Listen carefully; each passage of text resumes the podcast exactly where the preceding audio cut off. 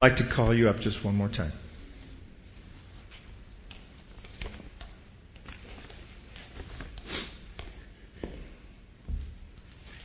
And welcome you to the family. Thank you. And I just want to remind you, family, uh, to take an opportunity to meet Jim, ask him to tell you a story. Like I said, you might want to have Richard standing next to him while you do that, because I think it's a story that both of them might uh, shed some light in and on. We just want to welcome you to the church family. This is a, just a certificate in commemoration of your baptism. And uh, the, today's date and signed by myself and Catherine. She's the, uh, the church clerk. So she's also the signature there. There's a, a little gift here for you to uh, start your work as a devotional book and just to introduce you to a little bit of the background and the story of the Adventist Church. And uh, we just wanted to say welcome to the family. So. Thank you.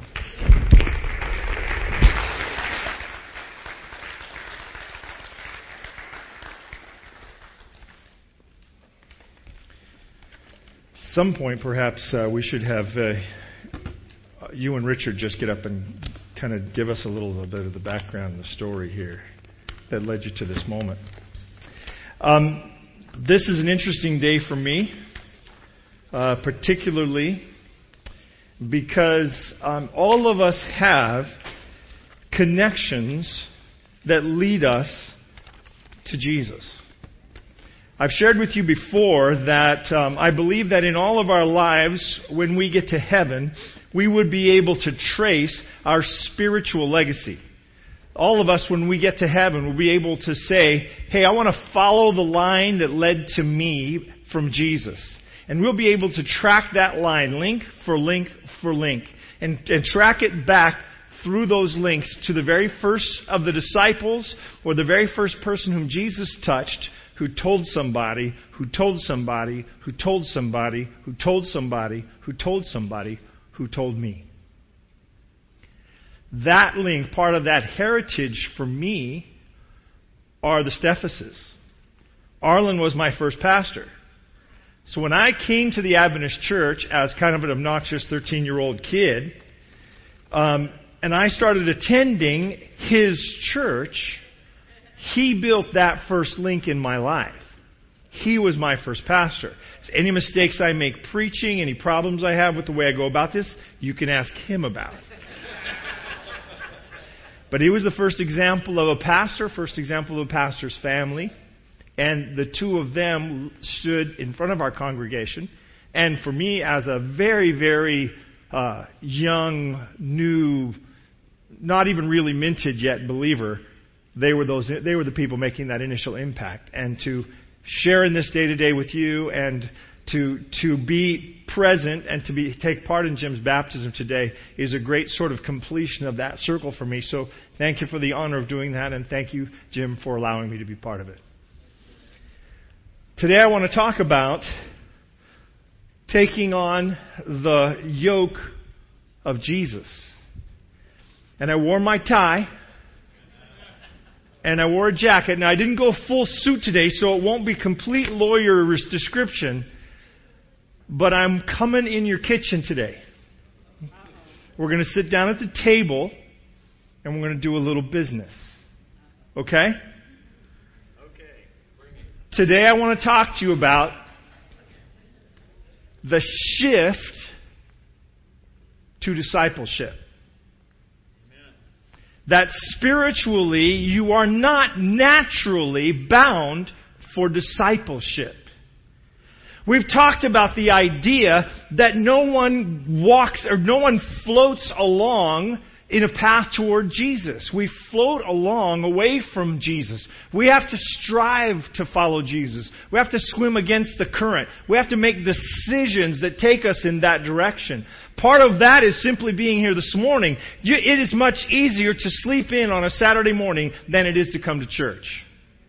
Isn't that true? I'll tell you, for me, one of the biggest sacrifices I made back when I was a 13 year old kid going to the Adventist church, one of the biggest sacrifices I made was Saturday morning cartoons. Now you may not think that's a big deal, but that's a big deal to me. I'd been watching Saturday morning cartoons in the peace of the early morning without my parents for a decade by then. And now I had to give that up and go to church. It's a discipleship decision to go to church.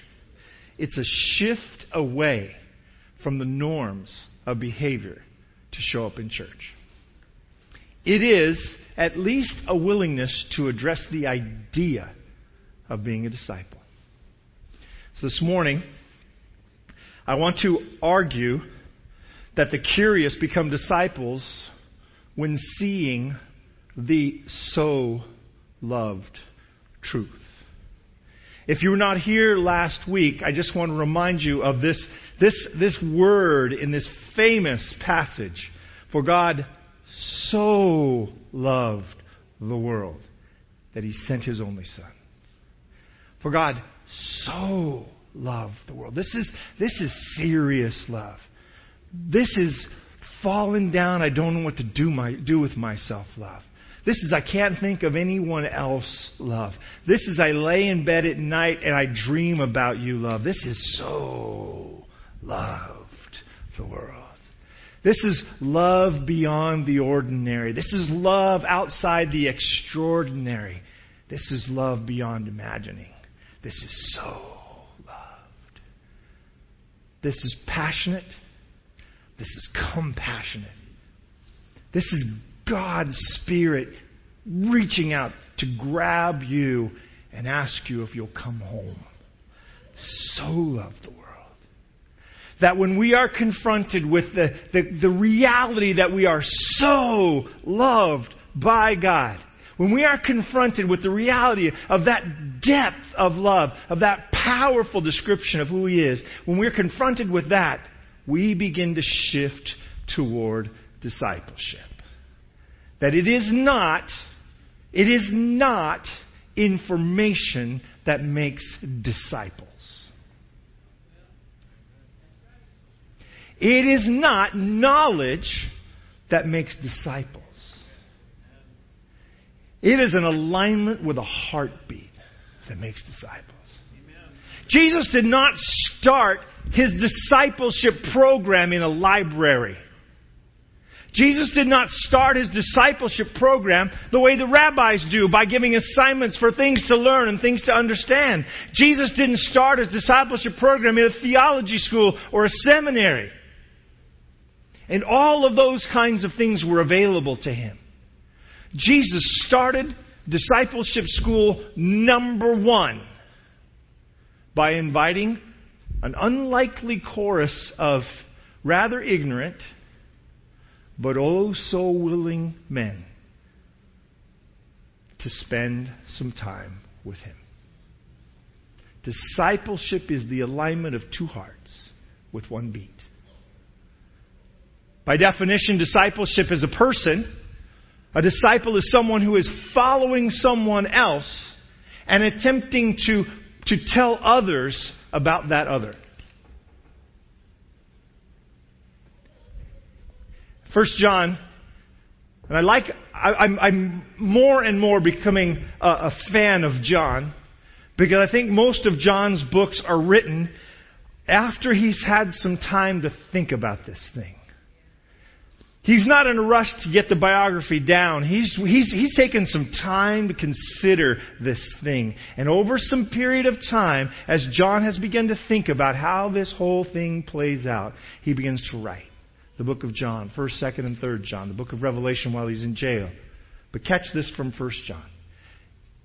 In this, the love of God was manifested toward us. In this, the, oh man, I so love those guys, was manifested toward us. That God has sent His only begotten Son into the world that we might live through Him. In other words, there's no other way to life. He continues, In this is love, not that we love God,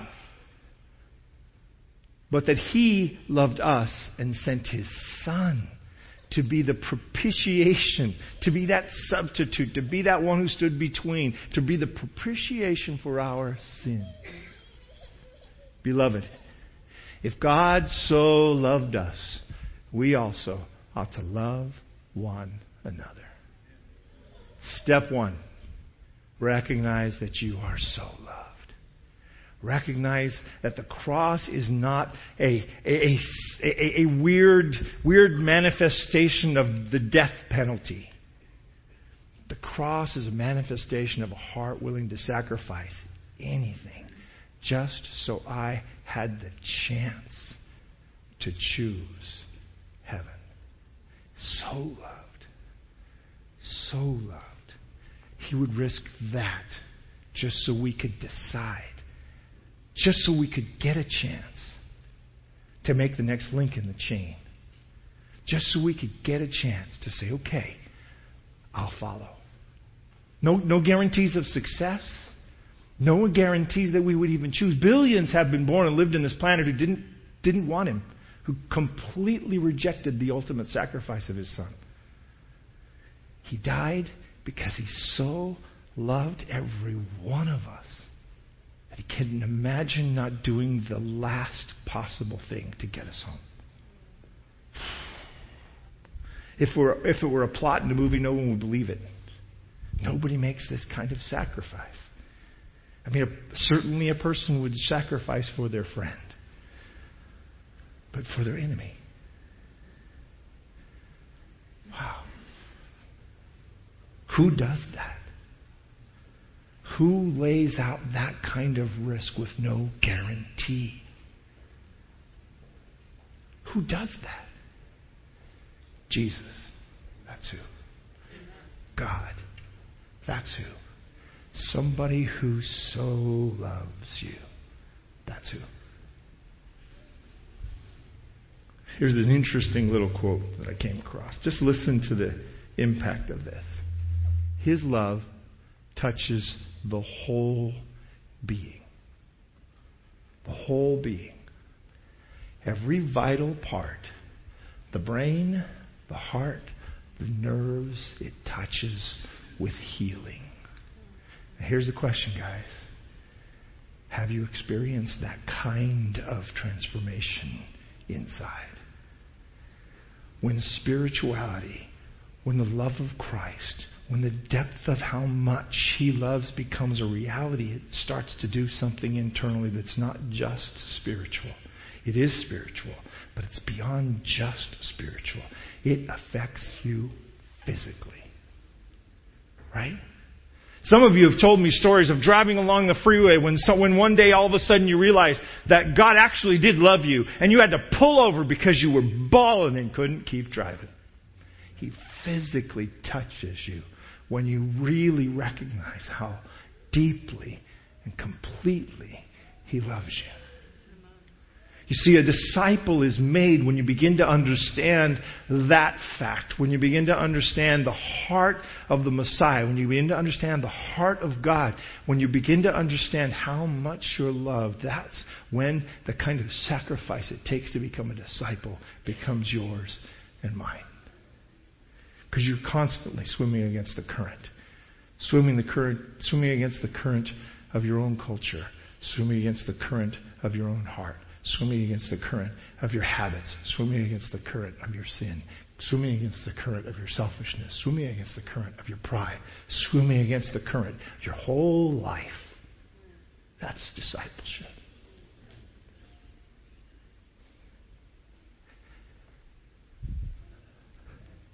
When I came to Jesus, I would have to argue that I was just curious. I wasn't interested in becoming a disciple. I wasn't interested in becoming a Christian. I was interested in a Christian girl who sits right there. And I was curious. I was curious. I was interested in the arguments being made. I was interesting, interested in the logic that made sense. I was interested in the presentation of information. I, I was curious about what was happening. I began to pay attention to the links that were being built in the argument. I was not converted. In fact, I became a believer. I stepped into the baptismal tank unconverted. Absolutely convinced, but not transformed absolutely certain that this was a biblical representation, that these people were telling me the truth. I was certain that this is what the Bible was saying. But I was not transformed. I had not understood. I had not been touched by the fact that the love of God, once it gets inside of you, touches every vital organ of your body and transforms not just your spiritual life, but your entire life, your physical life, your spiritual life, your thought life, your choices. Everything starts to change when you know at your core that you are loved. You begin to make different decisions. Now, I would have to tell you, I'm still having to keep this up. It is still a swim against the current for me. It is still true that I, I struggle all the time. I want to fit into the culture. I want to fit in with the people around me. I, I don't want to be the odd guy sticking out all the time. And God is still transforming how I live, but He's got a hold of who I am. That's a discipleship shift.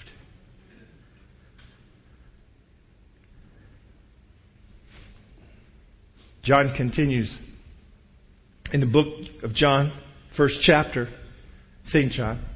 John the Baptist stood with two of his disciples, verse 36, and looking at Jesus, he walked.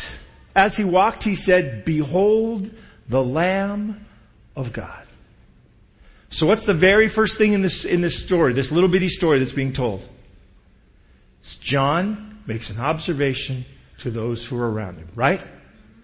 So I walk into a church. I'm going to this church because I was invited and I could get my merit badge through the Pathfinder group if I could go for six weeks in a row because they were, they were cutting me in on a sneaky sly side move that I didn't have to bring anybody to church because I'd never been to church. They, I could bring myself or, or in this case bring my brother and he could get credit for bringing me. So if we could slide in the back door and finish off this badge, this merit badge we were working in. When we arrived, I discovered that the girl that I'd been looking at at the Pathfinder Club was attending the same church. How that didn't enter my mind before that, I do not know. And so I stayed and I finished my six weeks to get my merit badge, which by the way took me like 20 years to actually get. I had to go to a Pathfinder leader in a church that I was pastoring and say, look, I never got my merit badge. They finally gave it to me. Those of you who have never been Boy Scouts, this is a big deal. Sometimes with Pathfinder thing, you just kind of pass these merit badges off like they're. I, got, I was in Boy Scouts. Merit badges were significant. Finally got it at about 40. But I began to hear the voice of some people in that church the pastor, Sabbath school teachers, leaders, people who are just walking the faith say, Behold, the Lamb of God. They didn't say, Look at us, we're cool. Look at me, I'm awesome. They just said, Behold, the Lamb of God. And it began to catch my attention. It began to, it began to encourage my curiosity. They just started pointing me at something to learn and something to understand. They just started saying, hey, look, over there's what you're looking for. Over there's what you're really here about. You may think you're here for the girl, but you're actually here for Jesus. Amen. Behold, the Lamb of God. The girl ignored me by, for, for a decade, by the way. yeah, awe is right. The two disciples heard him speaking and they followed Jesus. The two disciples who heard him say, Behold the Lamb of God. Those two disciples, they saw Jesus walk away and they just got up and started walking after him. I love these guys. You know what I love about this? I love the fact that they saw an opportunity and they seized the opportunity. They said, hey, it looks to me like John has just, just described the Messiah and he's going that way. Let's go with him. If you're looking at your life and you're saying, hey, the Messiah's going that way and it's not the same way you're going, maybe you ought to decide, hey, let's go that way. Because that way leads home. If you're going in a different direction, it's not going anywhere. He said, Behold the Lamb of God. And the two disciples heard him speak, and they said, Okay, we'll follow Jesus. And then Jesus turned, seeing them follow, said, What are you looking for? What are you seeking? Why are you following me? Isn't that a great question for your spiritual life?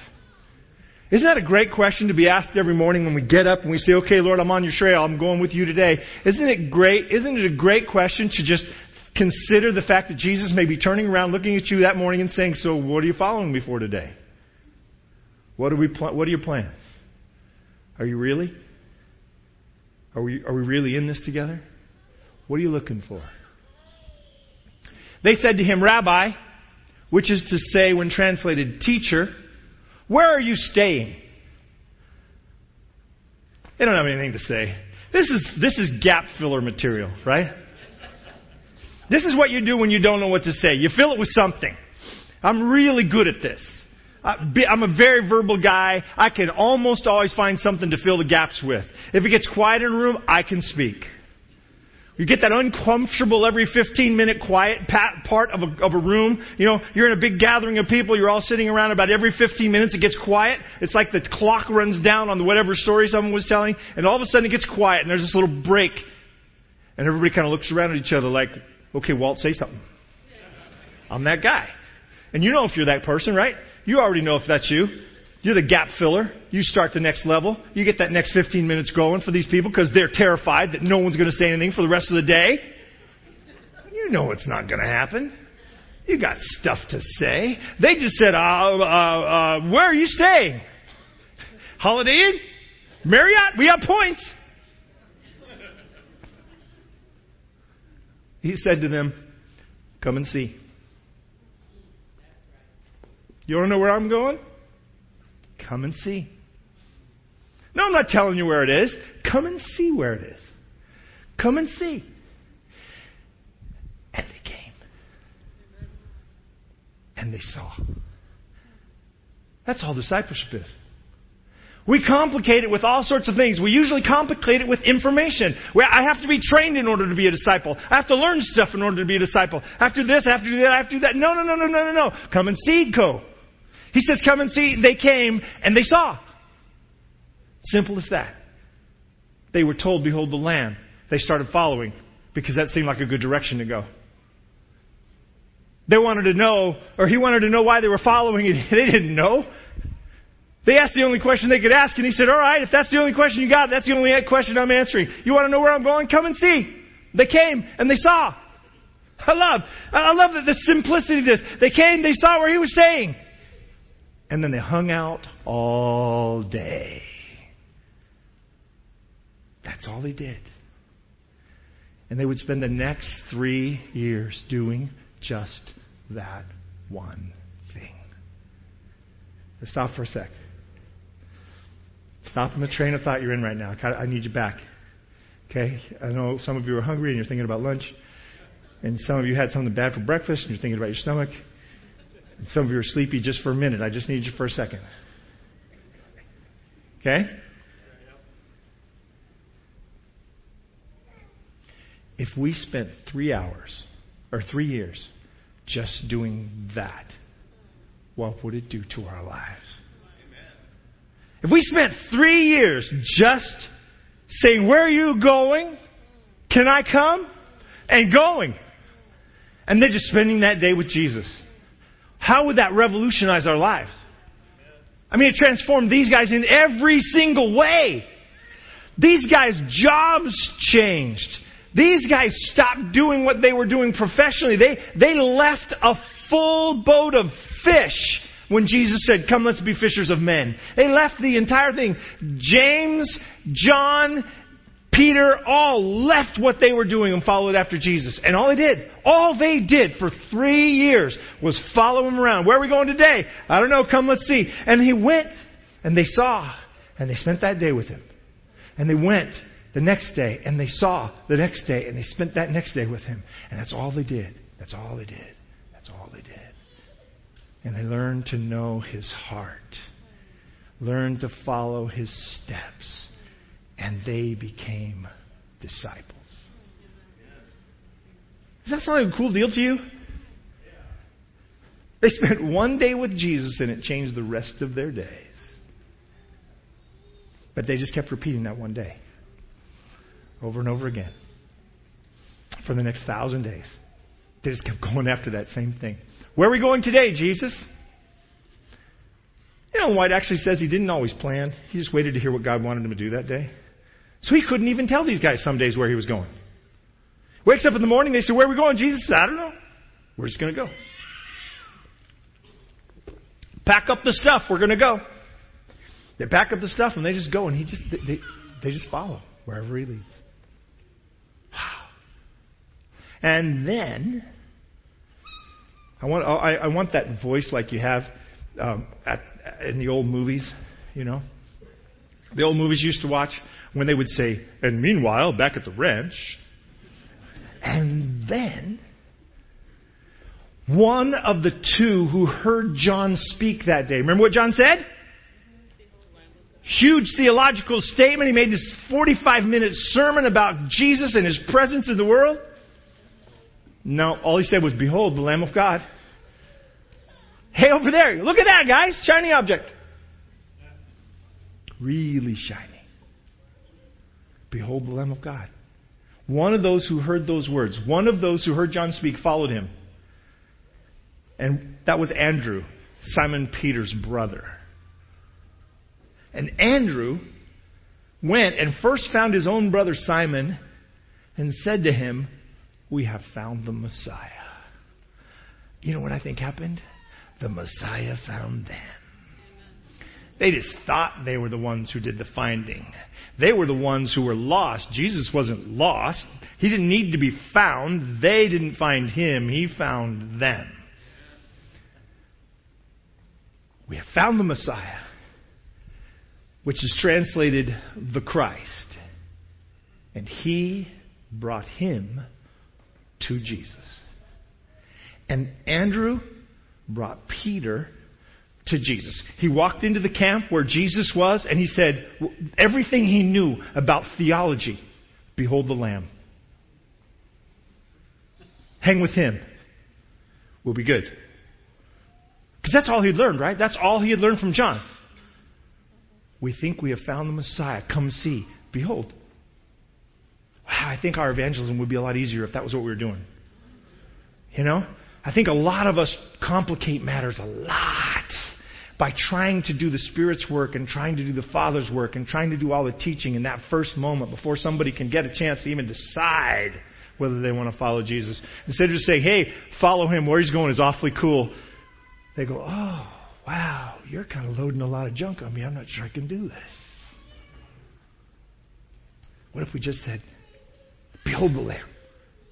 Follow Jesus. It'll be cool. I love that evangelistic line. That evangelism is basically saying, hey, I discovered Jesus. Here he is. Follow him. It'll be cool. You know how many times I've been tempted to do something wrong because somebody said, it'll be cool? Man, all of my high school was basically based on that. Hey, do this. It'll be cool. Try that. It'll be cool. As an adult, you're not supposed to be following it'll be cool anymore, but it still does get us, doesn't it?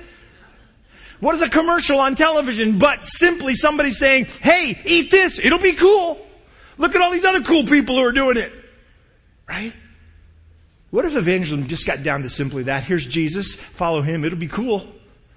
You'll like this. It's going to change everything, but it's going to be so cool. You know why? Because you are so loved. Wow. And then, when Jesus looked at him, Peter, he said, You are Simon, the son of Jonah. Now, wouldn't that freak you out? You walk in a room, first time you met somebody, and your friend says, Hey, go follow him. And you walked in, your brother says, That's the Messiah, I think. And you walk in and you look at it, he goes, Whoa, yeah, I know you. How do you know me? Where do you know me from? They took that poster down at the post office. I dumped my entire internet account. You can't possibly know me. I know you. You are Simon, son of Jonah. You shall be called Rocky. You see, Pebble doesn't really fit. Little Rock doesn't even really fit. Rocky. You shall be called Cephas. And again, making sure we understand, John says, which is translated, a stone. You know why John translates this as stone instead of Rocky? Because John wishes he had that cool of a nickname. Maybe. I'm planning on getting to heaven to ask. You? It'll be cool. And then, the following day, Jesus wanted to go to Galilee. So you know what these guys did? They followed. Deeply theological point.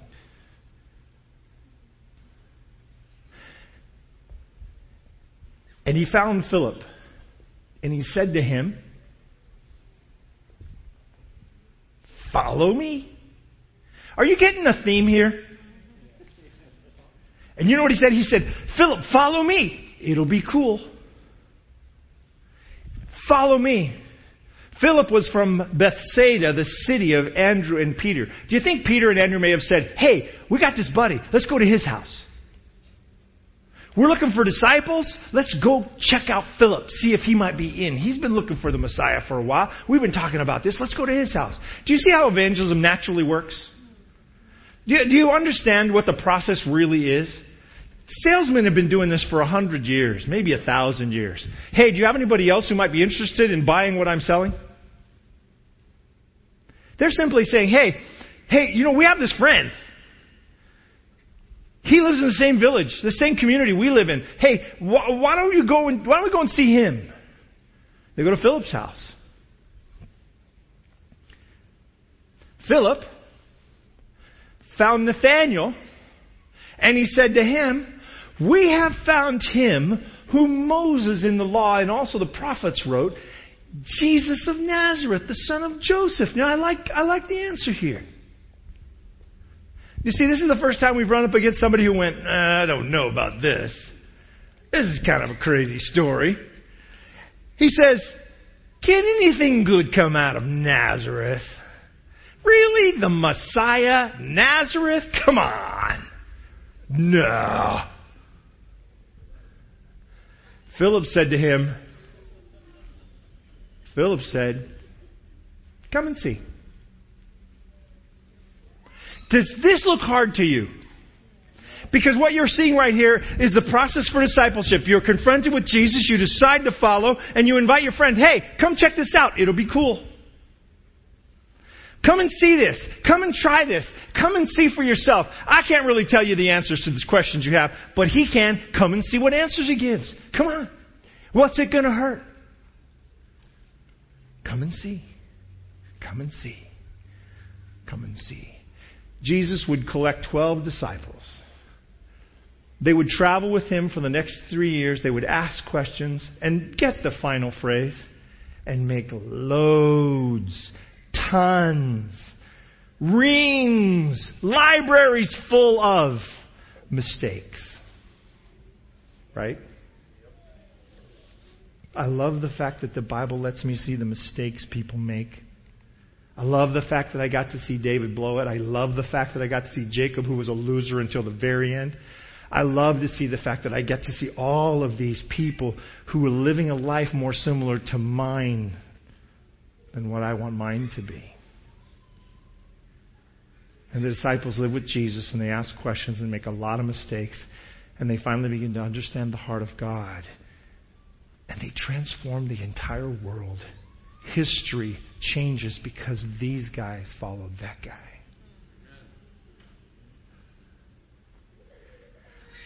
The stakes in the game I'm trying to describe for you is huge.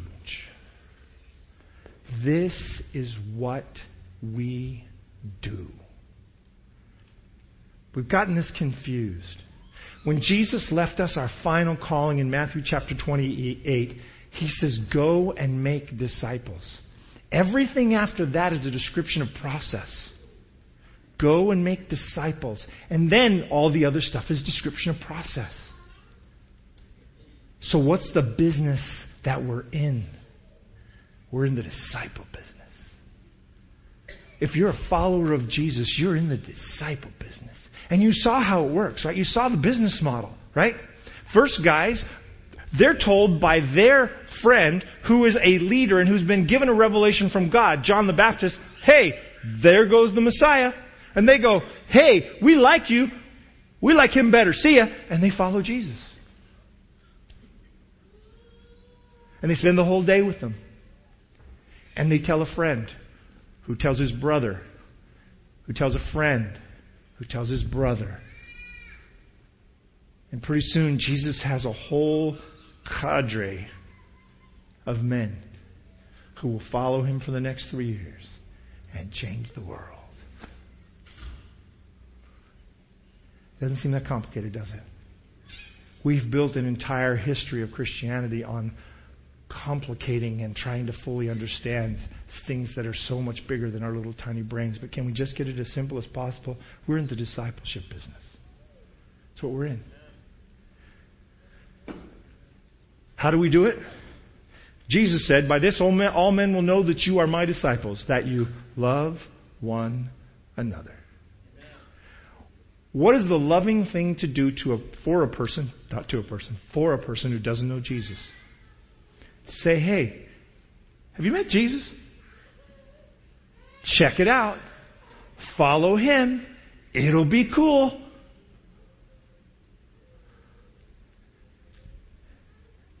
And why do we do it? because he so loves us.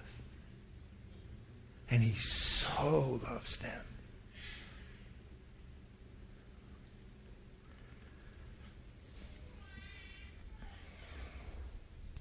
So, so far you've said you wore a suit and a tie for this today? Here we go, folks. I'm sliding the contract across the table right now. I've built the story. I've told you what this is about. I've told you this is a winnable game, right? So the question is you want to spend the rest of your one and only life doing something worth doing or killing time. Seriously. Contracts on your side of the table, pens in your hand. Do you want to spend what's left of your one and only life doing something that has eternal consequences? Or just killing time? Just waiting for the Grim Reaper? Just waiting to sign that last document that turns everything you own over to somebody else? Just waiting for the lawyer to show up at your house and read your will? Or do you want to spend it doing something that makes an eternal difference in somebody else's life? Do you or do you not want to sign up today? Maybe again. Maybe for the first time. Maybe this is the only time it's ever been this serious to you. Do you want to commit yourself today? Contracts on your side of the table to following Jesus wherever he happens to take you.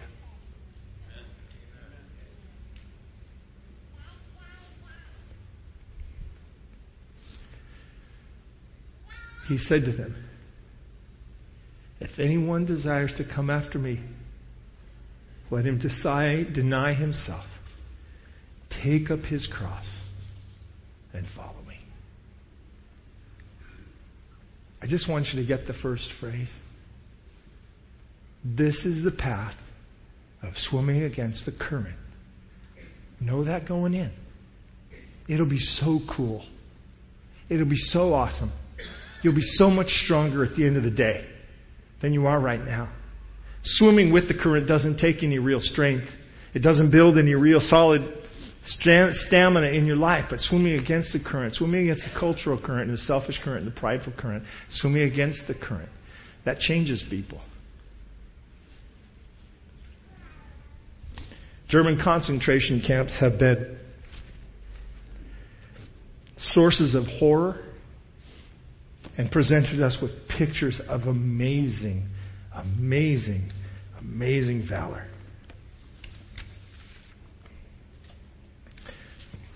True story.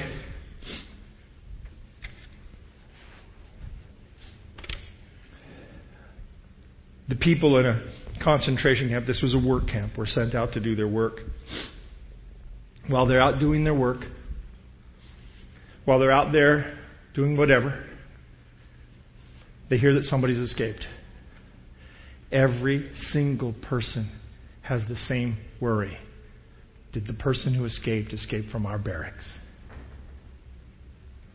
Because the punishment is severe. They get back that, after, that evening, and a group from a particular barracks finds out it's them. Finds out that they're the ones in for the punishment.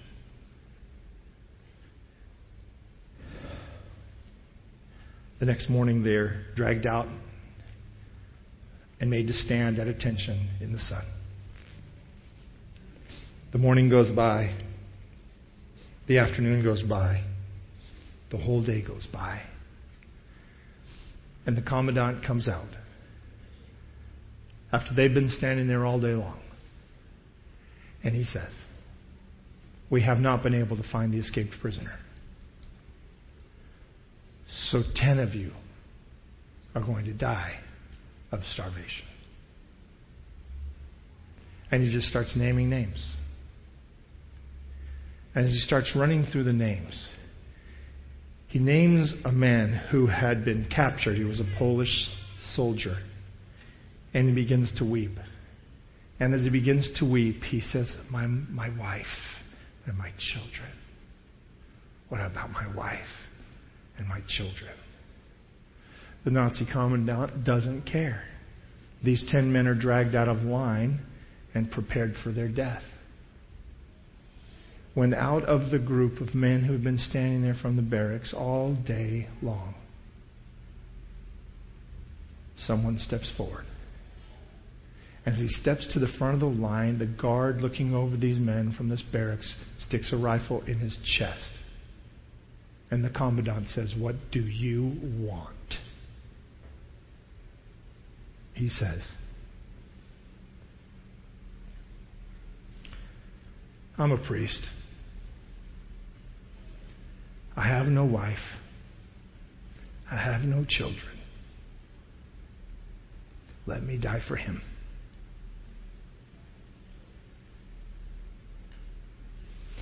And everything gets really quiet. The whole group in the barracks stops shuffling. It's like no one is breathing. And a long pause goes by. And the commandant says, Fine. And they put the father and the husband back in line. And they take the priest, who will spend the next several days starving to death.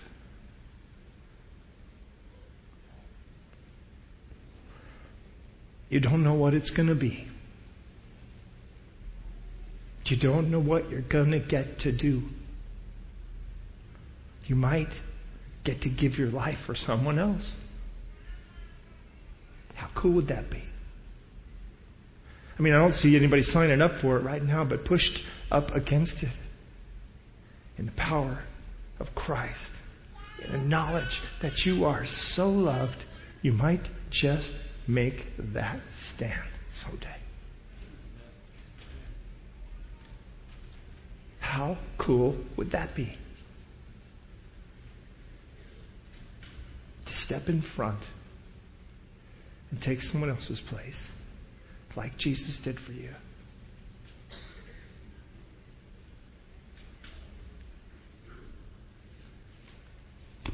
In Isaiah chapter 50,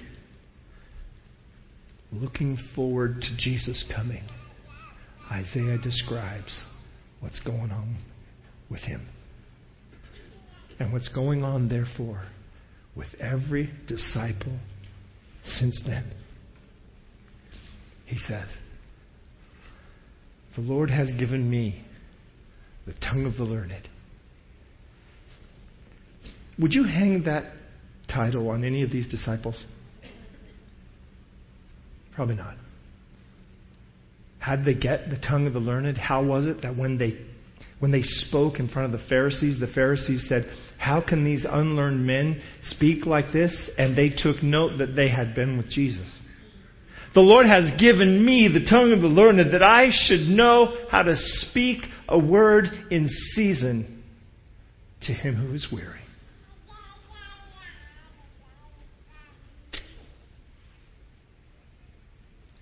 That's us. That's the day. That's what happens when you follow Jesus. You choose to follow Jesus and you learn that God loves you so amazingly that it changes everything. And you get up the next day and you just follow Him again and just keep learning and you just keep discovering and you just keep coming across this reality.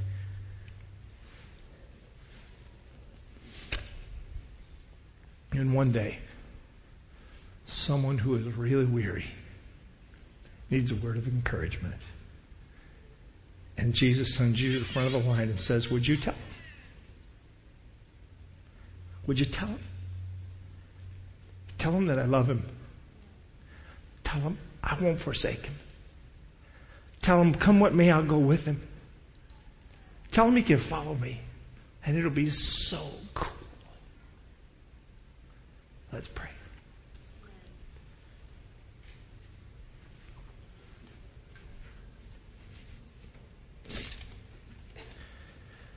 Oh, Father,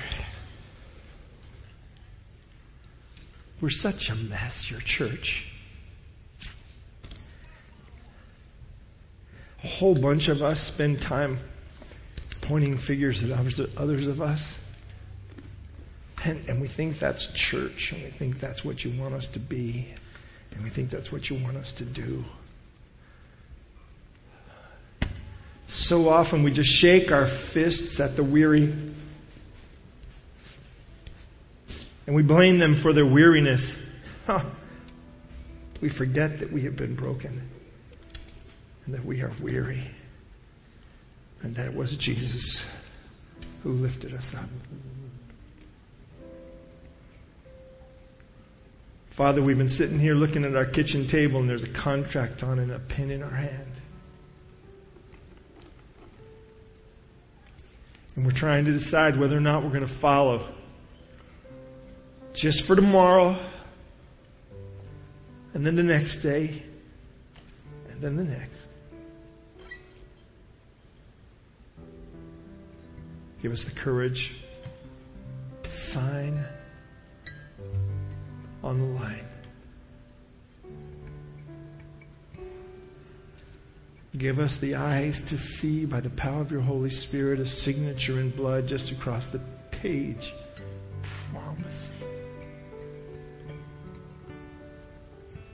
That this will be the most important and most amazing decision we ever make.